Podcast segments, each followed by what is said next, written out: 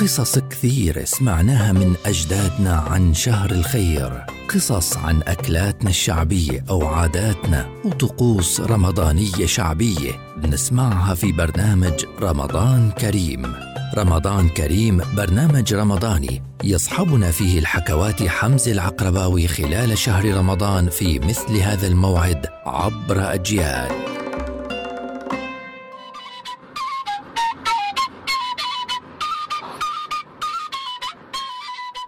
رمضان كريم بتكون صايم وميت من الجوع والعطش. يا رب ما يكون جوعك ضاع وفجأة بمسكك حج وبسألك صايم ولا زي كل سنة؟ طبعا بخربش اتزانك وبتصير تخلط مي ببنزين. لا يا حج شو اللي زي كل سنة؟ آه، عمري ما فطرت زمان كانوا كبار السن كل ما مسكوا واحد منا برمضان يعملوا له اختبار الصوم. لدرجة كانوا الأطفال يهملوا هم الاختبار أكثر من هم الصوم نفسه. واحد من الاختبارات ادلع لسانك. وطبعا الخبراء هذول من لون اللسان بيعرفوا إذا الواحد سرقه ولا لا. قصدي سرق الصيام وأكل له لقمة ولا شربة مي. أيوة الطفل شو بده يأكل برمضان؟ الاختبار الثاني كان بإصبع الإيد. يمسكوا لحمة إصبعك ويشدوها لفوق.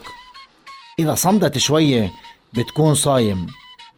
وإذا ارتخت على السريع ياك شيلك مفطر وساركو الكبار اللي بيفطروا بيشملهمش الاختبار لأنهم من جملة الخبراء.